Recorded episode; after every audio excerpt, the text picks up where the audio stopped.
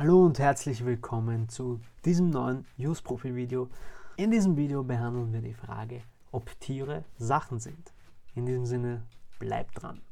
Manche essen sie, manche lieben sie, manche füttern sie und gehen mit ihnen Gassi. Die Rede ist von Tieren. Sind Tiere Sachen? Die Antwort ist pretty straightforward. Und die Antwort ist natürlich nein, Tiere sind keine Sachen. Und zwar sind sie gemäß § 285a ABGB keine Sachen. Aber großteils werden Tiere wie Sachen behandelt.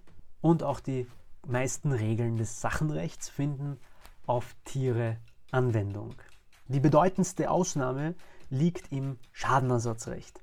Denn auch für Tiere gebühren Heilungskosten, und zwar gemäß § 1332a ABGB. Und zwar auch dann, wenn die Heilungskosten den Wert des Tieres überschreiten. Darüber hinaus hat die Norm 285a ABGB einen sogenannten Appellcharakter. Und zwar den Appell an jeden Menschen, mit Tieren verantwortungsvoll als Mitlebewesen umzugehen.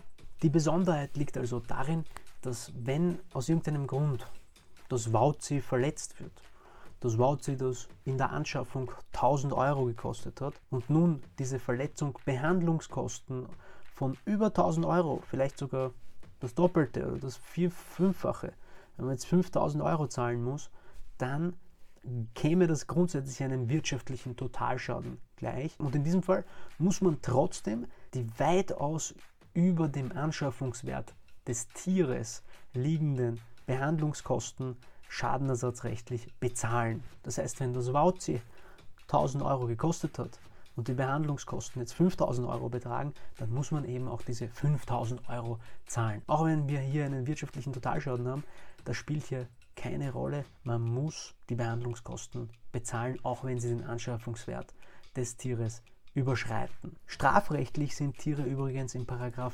222 StGB geschützt. 222 StGB normiert das Verbot von Tierquälerei. Und auch auf verwaltungsrechtlicher Seite gibt es einen Schutz von Tieren.